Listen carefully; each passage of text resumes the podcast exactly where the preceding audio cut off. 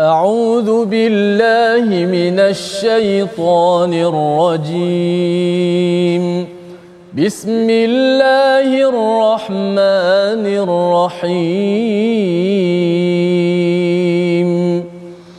الحمد لله رب العالمين. الرحمن الرحيم. مالك يوم الدين. إياك نعبد وإياك نستعين. اهدنا الصراط المستقيم. صراط الذين أنعمت عليهم. غير المغضوب عليهم ولا الضالين.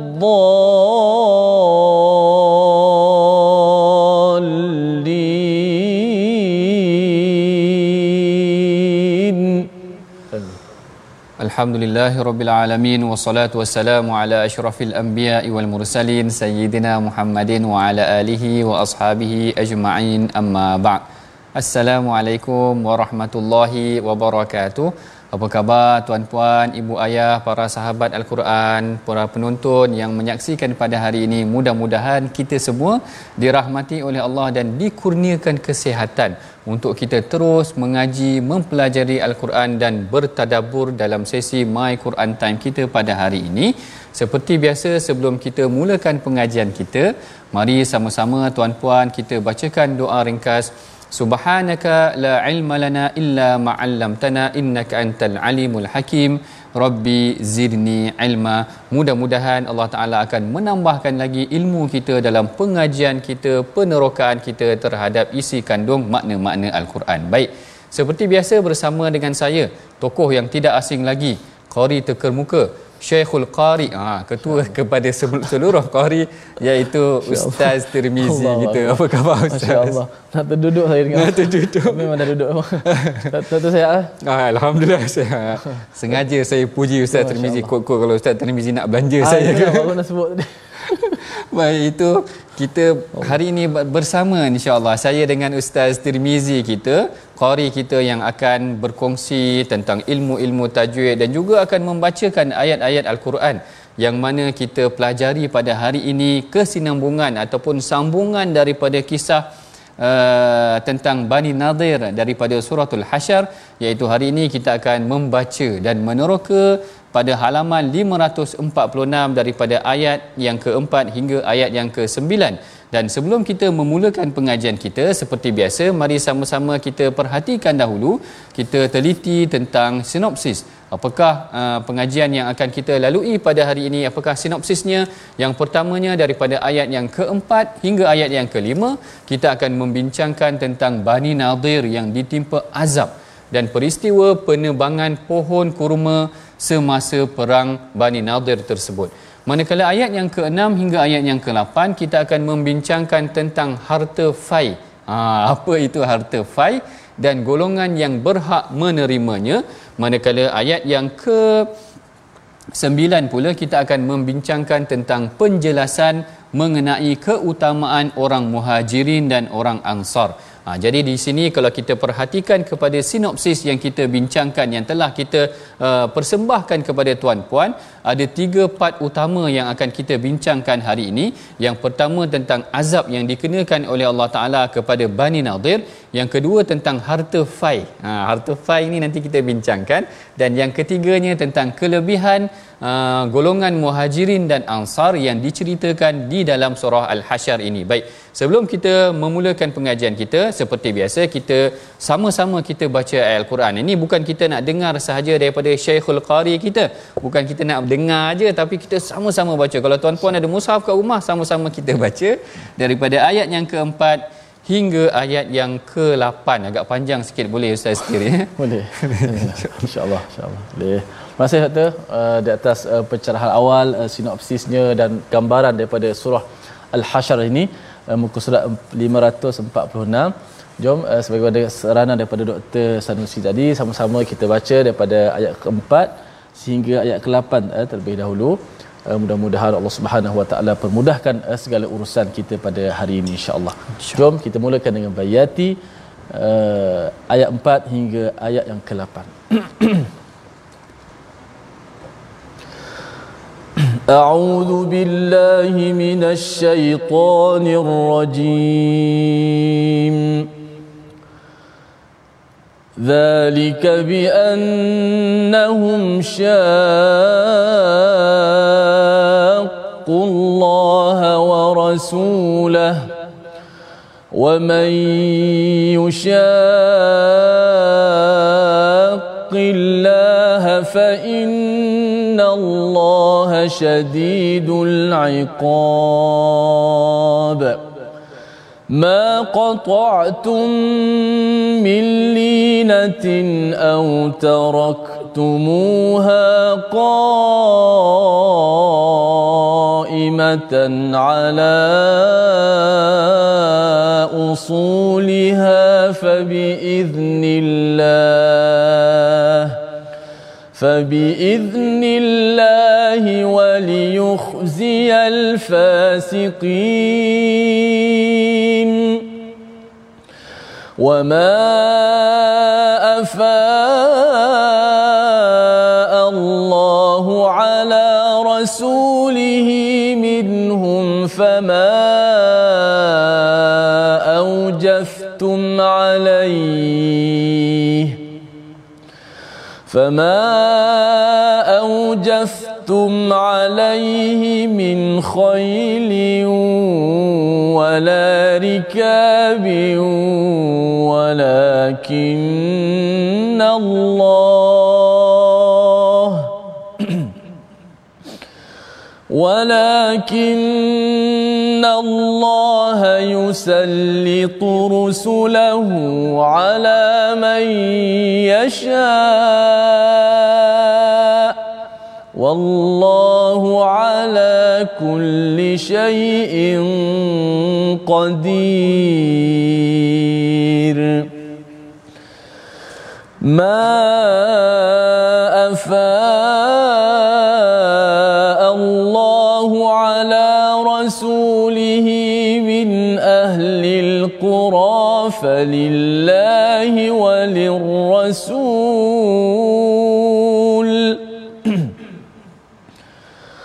فلله وللرسول ولذي القربى واليتامى والمساكين وابن السبيل كي لا يكون دوله كي لا يكون دولة بين الأغنياء منكم وما آتاكم الرسول فخذوه وما نهاكم عنه فانتهوا واتقوا الله إن الله شديد العقاب للفقراء للفقراء المهاجرين الذين أخرجوا من ديارهم وأموالهم يبتغون فضلا من الله. يبتغون فضلا من الله ورضوانا وينصرون الله ورسوله. أولئك هم الصادقون. صدق الله. Sadaqallahul Azim. Dan pada ayat yang keempat Allah Taala berfirman mereka ditimpakan azab yang sedemikian kerana mereka menentang perintah Allah dan Rasulnya. Dan ingatlah sesiapa yang menentang perintah Allah maka sesungguhnya Allah amatlah berat azabnya. Jadi pada ayat permulaan ayat yang keempat ini kesinambungan sebenarnya uh, terhadap penceritaan mengenai tentang Bani Nadir yang mana berlaku pengkhianatan yang telah kita bincangkan semalam bagaimana Bani Nadir ini merancang untuk membunuh Rasulullah?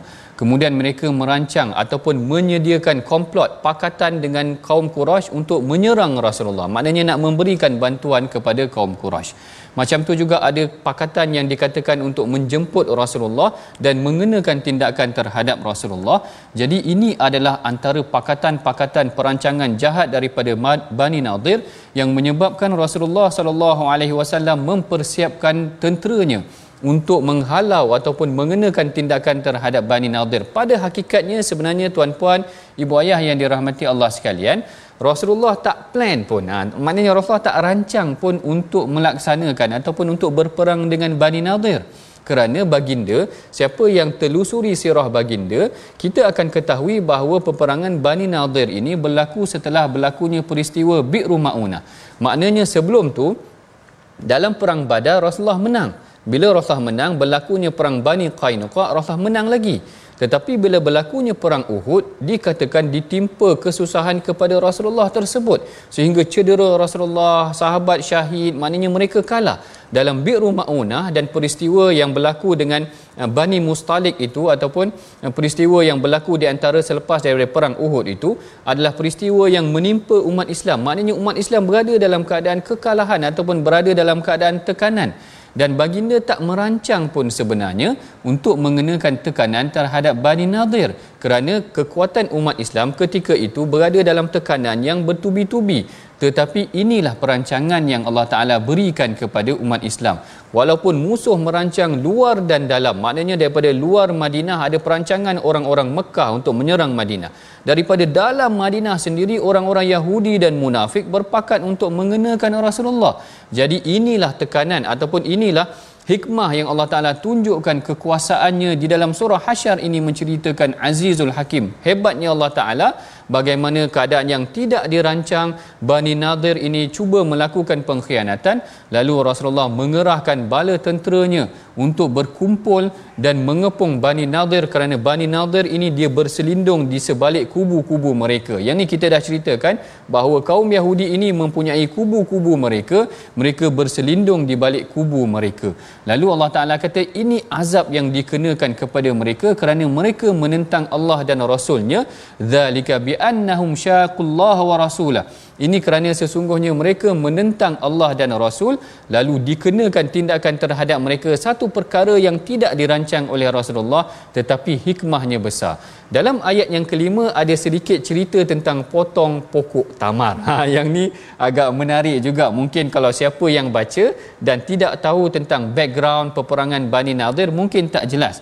Kerana ayat yang kelima Allah Taala kata mana-mana jua pohon kurma kepunyaan musuh yang kamu tebang atau kamu biarkan tegak berdiri seperti keadaannya asal maka itulah ad- adalah atas keizinan Allah. Apa pula kaitannya tadi Bani Nadir tiba-tiba uh, ayat yang kelima ni cerita tentang po, apa, pokok tamar tu kena potong dan sebagainya. Rupanya ini berkaitan tentang kisah Bani Nadir itu sendiri. Kerana bila Rasulullah menyerang mereka Rasulullah mengepung perkampungan Bani Nadir yang ada kubu-kubu ni mereka menyorok dalam kubu mereka. Bila mereka menyorok dalam kubu mereka, menurut riwayat Abdullah bin Abbas, Rasulullah nak suruh mereka keluar juga, Rasulullah tebang pohon-pohon tamar mereka. Maknanya, dia orang ada kubu dan di luar kubu dia orang tu ada kebun-kebun dia orang. Ha, jadi Rasulullah nak tarik dia orang keluar, Rasulullah potong semua pokok-pokok tamar milik mereka. Maknanya kaum Yahudi ni dia mempunyai aset yang banyak. Ha, seakan-akannya dia mempunyai ladang-ladang di sekeliling kubu-kubu mereka. Bukan sahaja mereka mempunyai penempatan yang terancang. Ada kubu, ada rumah-rumah yang tersusun. Bahkan mereka juga mempunyai aset-aset daripada kebun-kebun. Lalu disebabkan untuk memaksa mereka tunduk kepada Allah dan Rasul atas pengkhianatan mereka, maka Rasulullah uh, mengarahkan para sahabat untuk potong pokok-pokok tamar mereka itu, hapuskan aset mereka, cairkan aset mereka, lemahkan punca kuasa ataupun kekuatan ekonomi mereka sehingga mereka jadi marah. Sehingga mereka jadi marah. Kalau dalam hadis ni uh, uh, Imam Ibnu Ibnu Ishaq menyatakan dia kata ya Muhammad innaka tanha anil fasad. Dia kata wahai Muhammad engkau ni bukankah engkau ni melarang kita ni daripada melakukan kejahatan fasad fama baluka ta'muru biqat'il asjar. Kenapa engkau suruh para sahabat engkau ni potong pokok-pokok tamar kami ni aset-aset kami ni?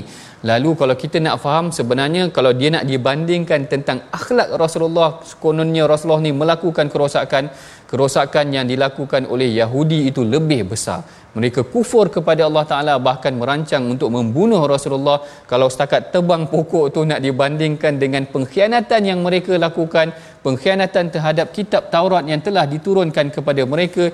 Ini menunjukkan pengkhianat potong pokok itu lebih ringan mudaratnya berbanding dengan apa yang dilakukan oleh orang Yahudi. Lalu Allah Taala menegaskan dalam ayat yang kelima ma qata'tum min linatin aw taraktumuha qa'imatan ala usuliha fa bi idznillah wa liyukhziyal fasiqin. Apa sahaja yang kamu potong wahai Muhammad apa sahaja yang kamu tinggalkan daripada pokok-pokok itu maka itu adalah atas keizinan daripada Allah Subhanahu Wa Taala. Dan menariknya juga sebenarnya ketika arahan untuk potong pokok tamar mereka tu untuk untuk tebas ataupun hapuskan aset-aset mereka ni ada sahabat yang jiwa dia teragak-agak. Ha yang ni saya nak ceritakan bagaimana baiknya sahabat Walaupun Yahudi itu dah rancang untuk mengenakan uh, tindakan terhadap Rasulullah ataupun rancang untuk menghapuskan umat Islam, sahabat boleh teragak-agak lagi. Dia kata eh boleh ke potong pokok ni boleh ke potong pokok ni. Maknanya mereka memang menghayati pendidikan yang diberikan oleh Rasulullah iaitu kalau kita berperang sebenarnya Rasulullah tak kasih potong pokok tak kasih melakukan kerosakan.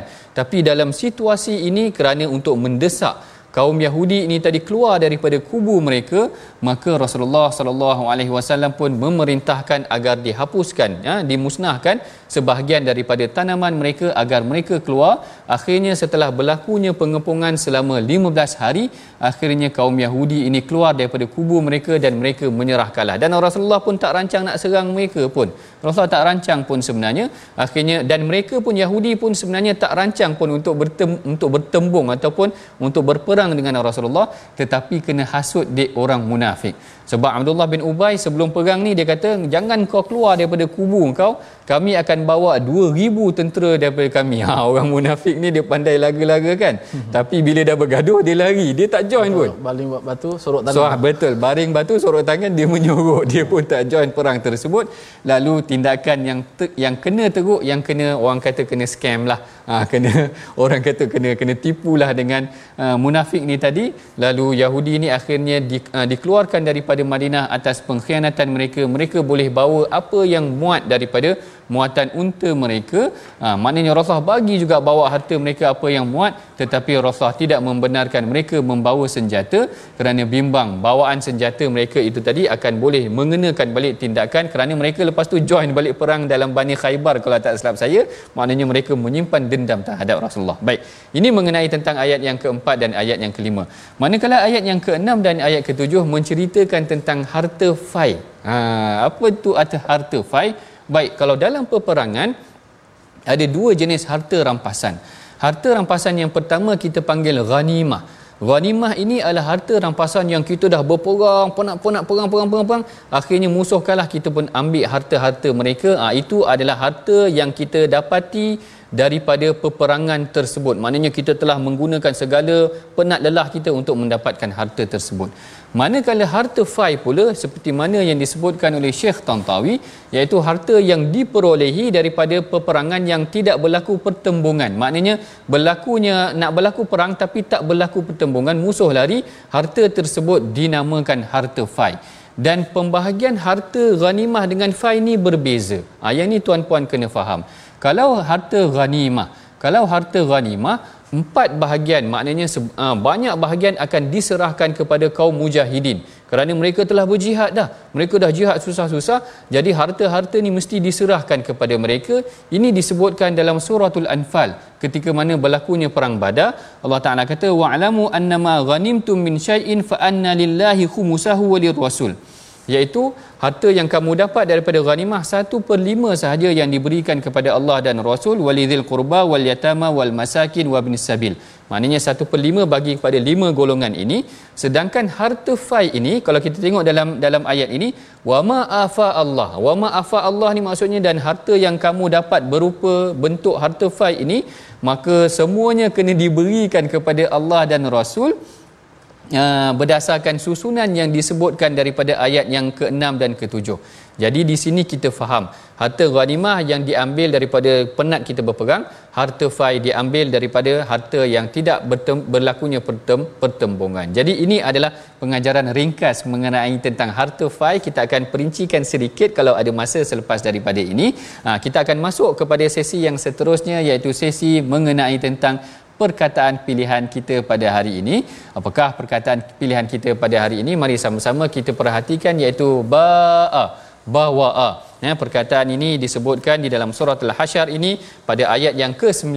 Walladzina tabawwa'ud dar iaitu yang maksudnya menempati hmm. ataupun menduduki ya, kembali yang disebutkan sebanyak 17 kali di dalam uh, uh, di dalam Al-Quran. Ha, ba'a, bawa'a ataupun walladzina tabawwa'ad walladzina tabawwa'ud dar wal iman iaitu orang-orang yang telah menempati Madinah dengan keimanan mereka. Yang ni sebenarnya ayat ke-9 ni nak menceritakan tentang dua, dua golongan yang hebat iaitu golongan muhajirin dan golongan ansar.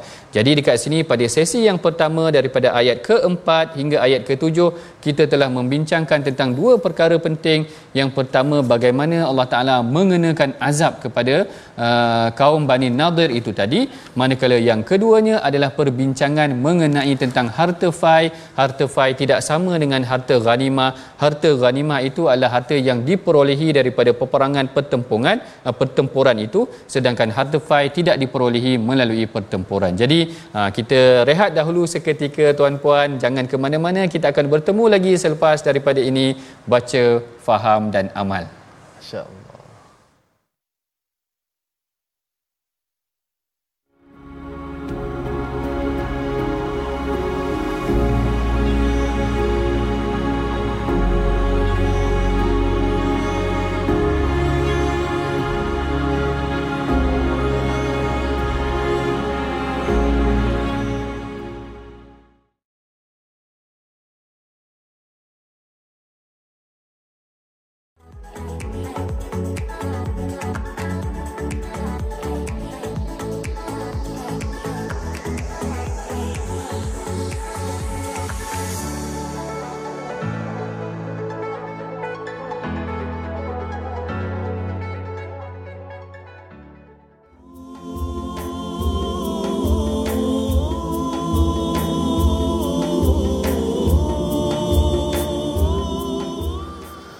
ربنا تقبل منا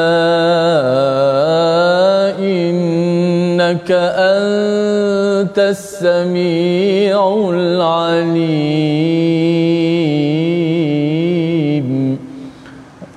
Ya Allah Tuhan kami Terimalah segala amalan-amalan kami Sesungguhnya Engkau lah yang maha mendengar Lagi maha mengetahui Terima kasih kepada semua penonton-penonton, sahabat-sahabat yang pencinta Al-Quran yang sentiasa setia dalam My Quran Time baca faham amal. Maka alhamdulillah kita baru saja lepas menyambut hari raya Aidil Adha dan hari-hari besar, hari-hari tasyrik.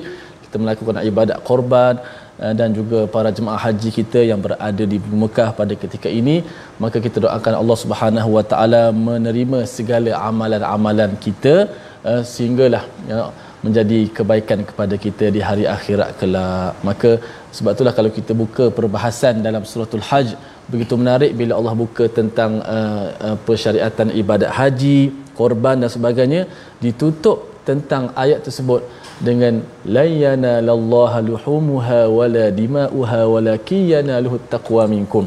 Tidaklah sampai kepada Allah uh, daging ataupun darah hadiah tapi yang sampai kepada Allah amalan yang benar-benar ikhlas berdasarkan takwa dan Allah tutup ayat tersebut. Wa basyiril muhsinin. Dan berilah khabar gembira bagi orang-orang yang muhsinin.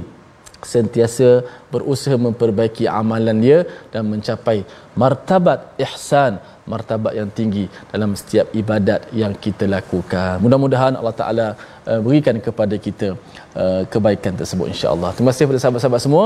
Sebelum kita nak meneruskan lagi, eh, kali ini nampak relax sikit doktor pasal tadi dah baca sampai ayat ke-8. Tinggal satu ayat lagi. Tak apa, saya boleh panjangkan sikitlah. Insya-Allah. Baik, kita ngaji sikit tajwid. Sebelum kita nak meneruskan lagi, kita lihat slide kita ma qata'tum min linatin aw taraktumuha qa'imah jelaskan sebutan uh, perkataan. Saya nak, uh, nak nak fokus pada perkataan qata'tum. Uh, ma qata'tum. Uh, yang pertama sekali ada huruf qa pada kalimah qata'tum tadi tu. Kemudian ada ta yang bersifat dengan tebal. Qa ta dua huruf ni huruf yang bersifat dengan isti'la tebal eh Uh, kemudian ada huruf ain yang mati.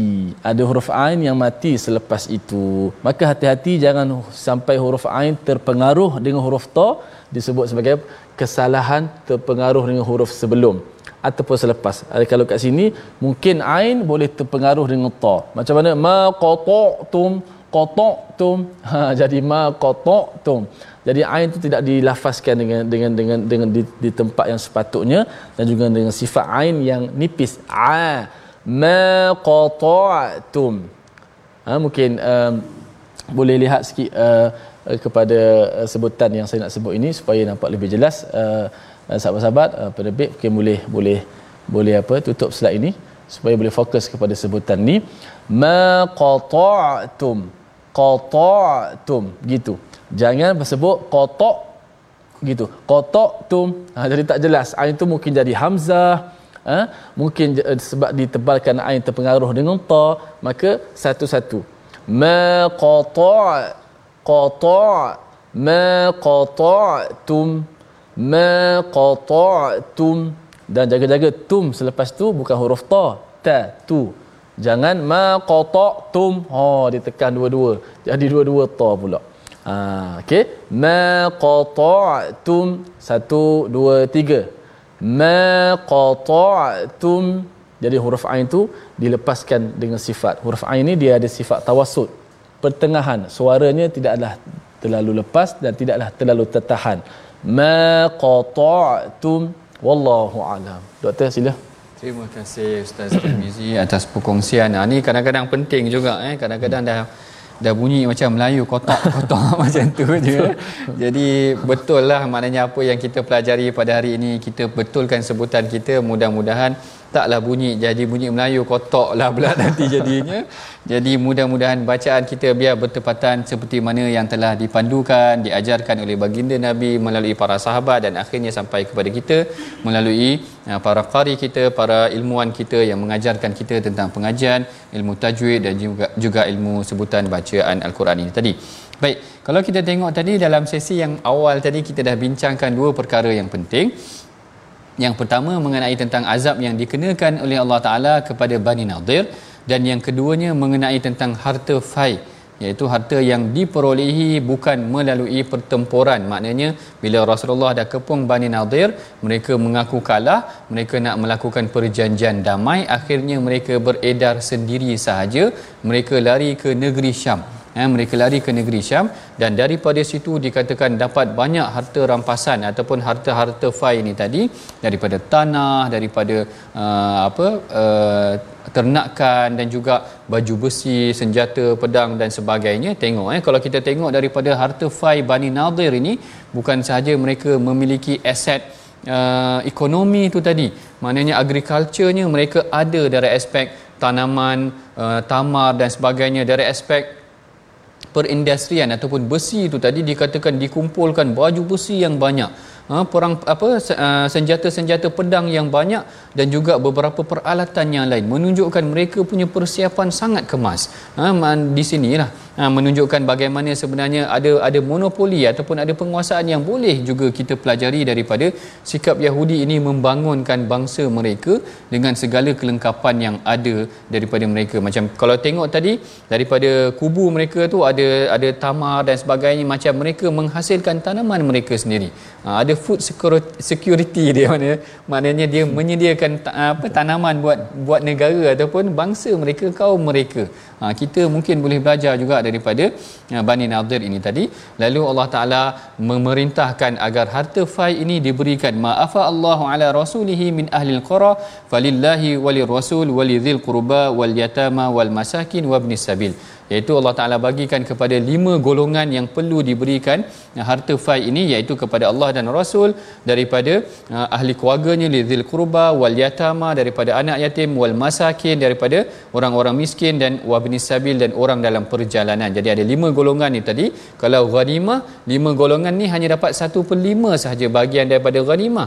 Tetapi kalau fai mereka dapat semua, mujahidin yang bergerak tu tadi tidak dapat uh, pembahagian daripada itu kerana mereka tidak berlaku pun pertempuran dalam dalam peperangan tersebut. Baik, seterusnya kita akan bincangkan pada dua ayat yang terakhir daripada halaman 546 ini iaitu pada ayat yang ke-8 dan ayat yang ke-9 yang mana ia akan menceritakan tentang kelebihan kaum muhajirin dan ansar.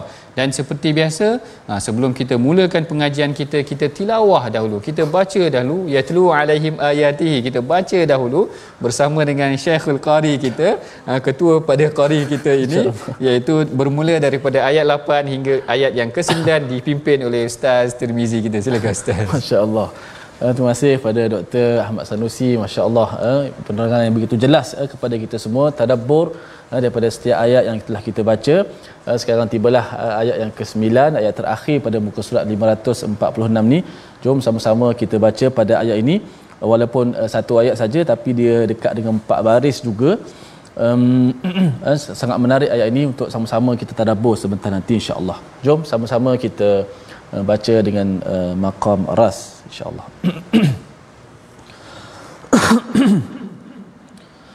أعوذ بالله من الشيطان الرجيم بسم الله الرحمن الرحيم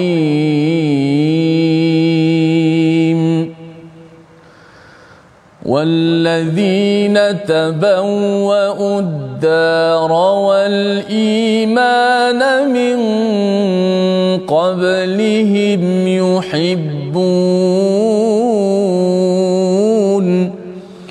يحبون من هاجر إليهم ولا يجدون في صدورهم حاجة. ولا يجدون في صدورهم حاجة مما أوتوا ويؤثرون ويؤثرون على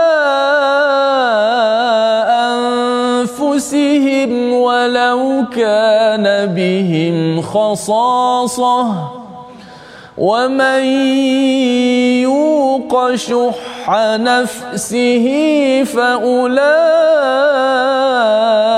هم المفلحون. ومن يوق شح نفسه فأولئك هم المفلحون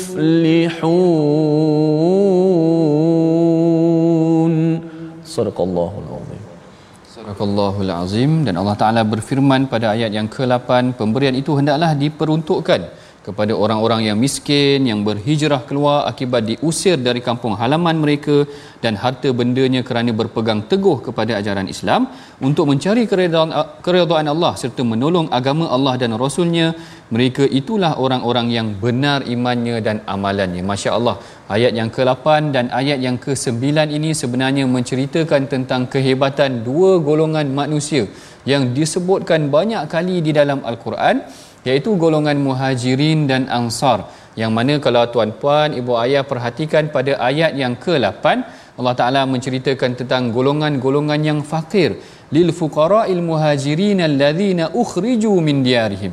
Iaitu harta-harta yang telah diberikan daripada Allah tersebut tadi yang telah diambil daripada harta fai tadi bolehlah pemberian tersebut diagihkan juga kepada kaum fakir miskin kaum fakir miskin yang terdiri daripada golongan muhajirin ini tadi.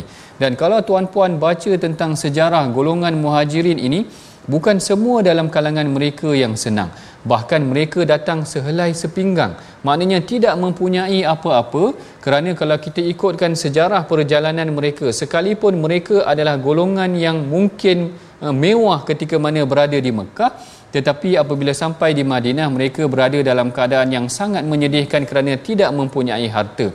Siapa contoh-contoh mereka? Ini golongan muhajirin. Antaranya kalau kita boleh tengok seperti mana yang selalu saya ceritakan mengenai tentang Saidina Mus'ab bin Umair. Ya, Saidina Mus'ab bin Umar seorang yang dikategorikan oleh Rasulullah sebagai orang yang mewah ketika mana berada di Makkah apa sahaja minyak wangi yang baru yang sampai di Makkah Mus'ab antara orang yang terawal yang akan memilikinya. Bahkan dia dia adalah berasal daripada keluarga yang mewah. Tetapi apabila sampai di Madinah Rasulullah pernah duduk dalam satu masjid dan melihat Mus'ab memakai pakaian yang bertampal. Allahu akbar. Sehingga Rasulullah merasa ter, terasa apa hatinya rasa terusik melihat kepada Mus'ab tadi yang berada maknanya pakaian dia bertampal maknanya Rasulullah ni merasakan ini adalah lelaki yang telah mengorbankan di di di, di Madinah dah? Di Madinah masa Mekah dulu bukan orang kaya Masya-Allah waktu kat Mekah ni kira orang kata uh, influencer ah, maknanya orang yang berpakaian yang cantik-cantik macam tu lah. Tetapi di Madinah tidak mempunyai pakaian yang cukup buat diri dia. Bahkan kalau Ustaz Tirmizi hmm. selalu dengar yang ketika mana dia meninggal kain kapan dia tak cukup? Allahu Akbar. Allahu Akbar. Tuan puan oh. bayangkan maknanya tutup kaki nampak kepala Allah. tutup kepala nampak kaki sehingga Rasulullah menangis ini golongan muhajirin yang disebutkan oleh Allah Taala dalam Quran lil lil fuqara'il muhajirin alladhina ukhriju mereka yang telah dikeluarkan daripada negeri mereka dengan harta-harta mereka ditinggalkan Contoh pertama kita tengok tadi daripada Mus'ab bin Umair seorang sahabat yang dijadikan oleh Rasulullah sebagai duta untuk mendidik Al-Quran kepada penduduk Madinah. Walaupun beliau mempunyai kedudukan yang hebat ketika mana berada di Mekah bila sampai di Madinah beliau mempunyai maknanya tidak mempunyai harta yang cukup seperti mana berada di Mekah dahulu. Dan kalau kita tengok juga macam Ummu Salamah Sayyidah Sayyidatina Ummu Salamah kisah hijrah dia sangat sadis. Ha. saya kira kisah hijrah dia sangat sadis kerana Ummu Salamah dengan Abu Salamah ini adalah daripada keluarga yang hebat iaitu daripada Bani Makhzum Oh. Bani Makhzum ni tuan-puan adalah Bani Abu Jahal. Maknanya keluarga yang mempunyai kedudukan. Abu Jahal ni mempunyai kedudukan. Dia dipanggil sebagai Abul Hakam. Orang yang bijak sana di sisi kaum dia. Ha, tetapi bila mana Ummu Salamah ni dia nak berhijrah, dia berhijrah tiga orang. Iaitu dia berhijrah dengan dia, Ummu Salamah, suaminya Abu Salamah dan anaknya Salamah. Tiga orang berhijrah sekali. Apabila mereka nak keluar daripada Makkah, keluarga kepada Ummu Salamah datang berjumpa dengan Abu Salamah suami dia dia kata macam mana kau nak keluarkan anak kami ni daripada kawasan yang telah kita duduki ni sebagainya lalu dirampasnya uh, Ummu Salamah dan Salamah ni tadi tinggallah suaminya sahaja Abu Salamah berhijrah seorang diri ke Makkah berjalan kaki sejauh 500 lebih kilometer tuan-puan untuk berhijrah berjumpa ataupun uh, atas arahan Rasulullah sallallahu alaihi wasallam. Kemudian yang lebih sadis lagi apabila Ummu Salamah duduk dengan anaknya datang pula keluarga suaminya di Mekah. Ambil pula anak dia dia kata mana boleh anak ni duduk dengan kau? Suami dia dah keluar ke Madinah tu tadi. Lalu diambil pula anaknya. Jadi Ummu Salamah ni terpisah tiga suaminya pergi ke Makkah anaknya diambil oleh keluarga suaminya dan dia keseorangan sendiri. Masya Allah ini pengorbanan yang dilakukan oleh para sahabat nak berhijrah sehingga dipecah-pecahkan keluarga mereka. Sehinggalah Ummu Salamah ini apabila keluarga Abu Salamah rasa kesian dia pulangkan balik anak uh, Ummu Salamah dia dan, dan akhirnya Ummu Salamah berjalan yang kita sebutkan tadi sejauh hampir 500 ataupun 500 lebih kilometer ha, bersama ditemani dengan Osman bin Talhah kalau tak silap saya berjalan menuju untuk uh, untuk bertemu dengan Rasulullah dan hidup di Madinah itu tadi me, me, melangsungkan kehidupan mereka di Madinah tersebut bayangkan maknanya kesukaran yang dihadapi oleh para sahabat begitu juga dengan uh, Suhaib Ar-Rumi. Ha, Suhaib Ar-Rumi, Saidina Suhaib Ar-Rumi ni sama juga. Ketika mana beliau ni sampai di Makkah, beliau tidak mempunyai harta. Tetapi beliau berniaga, kehebatan beliau berniaga, akhirnya beliau menjadi kaya ataupun mempunyai harta. Dan bila mana nak keluar daripada Makkah, orang Makkah tahan. Orang Mekah buat uh, macam buat tol lah, buat tol. Dia kata mana boleh, dulu kau datang ke Mekah ni dulu tak ada harta apa sangat sekarang ni kau nak keluar Mekah kau nak bawa harta kau. Tinggalkan semua harta kau. Ya. boleh pula dia buat macam tu Ustaz ha? dia boleh dia boleh tahan pula di situ harta-harta yang dimiliki oleh para sahabat sedemikian. Ini kesukaran yang mereka hadapi. Mereka datang ke Madinah dengan tidak membawa sebarang harta jadi tuan-puan kita boleh fahamlah bagaimana kesukaran yang dilalui oleh mereka tidak mempunyai harta. Bayangkan macam kita kalau kita ni seolah-olahnya seperti uh, apa melarikan diri daripada satu negeri ke satu negeri dengan tidak membawa sebarang bekalan. Macam mana kita nak survive? Kita terpaksa hidup susah. Mula-mula mungkin kita terpaksa minta bantuan orang dahulu dan sebagainya macam mana yang diberikan oleh para sahabat Ansar. Ha, yang inilah yang dilalui oleh Rasulullah dan juga para sahabat dan golongan Muhajirin. Yang ni ayat yang ke menceritakan tentang kehebatan golongan muhajirin Allah Taala kata lil fuqara'il muhajirin alladzina ukhriju. Sifat pertama mereka mereka ni dihalau keluar daripada negeri mereka dan ditinggalkan harta-harta mereka. Tetapi kelebihan mereka adalah ya bataghuna fadlan minallahi wa mereka mencari kemuliaan kurniaan daripada Allah taala dan juga keridhaan Allah. Dua perkara penting dalam kehidupan kita yang perlu kita cari. Yang pertama adalah fadlan kemuliaan yang Allah taala akan kurniakan kepada kita. Kita selalu minta kekurniaan daripada Allah. Dan yang keduanya ridwana iaitu keridhaan Allah taala. Ini yang dua perkara yang paling penting yang kita belajar daripada sifat kaum muhajirin. Mereka mengejar kemuliaan daripada Allah taala dan mengejar keredaan daripada Allah taala. Dan sifat mereka ini adalah wayan surunallaha wa rasulah. Dalam keadaan tidak mempunyai harta mereka berusaha untuk membantu Allah dan Rasulnya ulaika humus sadiqun. Mereka disifatkan sebagai orang yang benar. Ini golongan yang pertama yang dipuji oleh Allah Taala di dalam al-Quran kerana mencari keridhaan Allah iaitu kaum muhajirin. Manakala kaum yang kedua yang luar biasa tidak kurang luar biasanya adalah kaum ansar. Yang Allah Taala kata walladzina tabawwa'ud dara wal iman min qablihim yuhibbuna man hajara ilaihim wa la yajiduna fi sudurihim hajatan mimma utu wa yu'thiruna ala anfusihim walau kana bihim khasasa.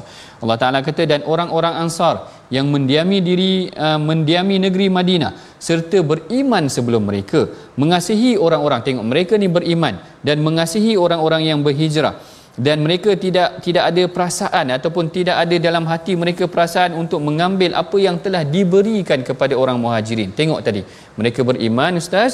Kemudian mereka memberikan apa yang mereka ada di sisi mereka. Wa yuthiruna ala anfusihim. Kemudian dia wa yuthiruna ala anfusihim walau kana bihim walau kana bihim khassasa walaupun mereka ada rasa keperluan uh-huh. mereka tak terasa. Ha yang ni saya suka tentang ayat ini menceritakan kelebihan kaum ansar. Allah. mereka perlukan sesuatu tetapi mereka tak merasakan maknanya dia utamakan sahabat kita yang lain Allah. ha ini yang tidak ada ataupun ini yang perlu kita pelajari yang saya teringat juga ada satu kisah yang agak menarik juga kalau kita boleh kongsikan pada sesi kita pada hari ini insya-Allah tuan-puan mengenai tentang seorang lelaki. Ha, seorang lelaki Ansar yang sempat saya bacakan hadis ini yang sebentar tadi iaitu Rasulullah sallallahu alaihi wasallam dia pernah duduk dengan para sahabat dalam masjid. Duduk dengan sahabat dalam masjid lalu dia kata ya tala alaikum al-an rajulun min ahli jannah. Rasul kata akan datang kepada kamu sekarang ni seorang lelaki daripada ahli syurga. Jadi para sahabat semua nak tengok siapa lelaki itu. Kenapa Rasul kata dia daripada ahli syurga? Fatala rajulun minal ansar. Lalu datang seorang lelaki daripada ansar ya yutahhir lihyatahu iaitu dia tenang bersihkan janggut dia daripada wuduk dia. Jadi dia orang tengok macam biasa je tak ada apa-apa. Lalu Beberapa hari lepas tu pun Rasulullah cakap macam tu. Ya tala alaikum rajulun min ahli jannah. Akan datang kepada kamu seorang lelaki daripada ahli syurga. Tengok lelaki tu macam biasanya. Lalu Abdullah bin Amru bin Al-As. Ha ni Abdullah bin Amru bin Al-As ni dia tak puas hati. Dia tak puas hati kenapalah dia kata Rasulullah kata engkau ni daripada ahli syurga. Lalu dia kata kepada lelaki tersebut, aku ada ada isu sikit dengan ayah aku, aku nak tumpang rumah engkau selama tiga hari. Dia cakap macam tu kepada lelaki tersebut. Lelaki tersebut terus setuju. Ha, ini kelebihan kaum Ansar. Laki tersebut terus setuju dan bila dia duduk di rumah laki itu, laki itu laki tersebut tidak mempunyai apa-apa amalan melainkan lelaki tersebut kata aku ni tidak ada rasa dengki dengan orang lain. Ini kelebihan yang ada pada lelaki Ansar tersebut sehingga Rasul menjanjikan dia syurga kerana dia tidak mempunyai hasad terhadap orang lain. Baik, kita telah pun hampir sampai ke penghujung rancangan. Ha, macam biasa rasa sekejap tak habis cerita lagi sebenarnya tadi. Tapi tak apa kita potong dahulu kat sini. Kita bacakan dahulu resolusi. Mudah-mudahan ada banyak pengajaran yang boleh kita amalkan pada hari ini. Yang pertama mengagihkan harta kepada golongan yang berhak harta fai tadi kita agihkan kepada golongan seperti mana yang telah disebutkan oleh Allah. Yang keduanya tetap berjuang menegakkan agama Allah walau apa status kita. Ayat ke-8 tentang golongan yang fakir muhajirin tadi.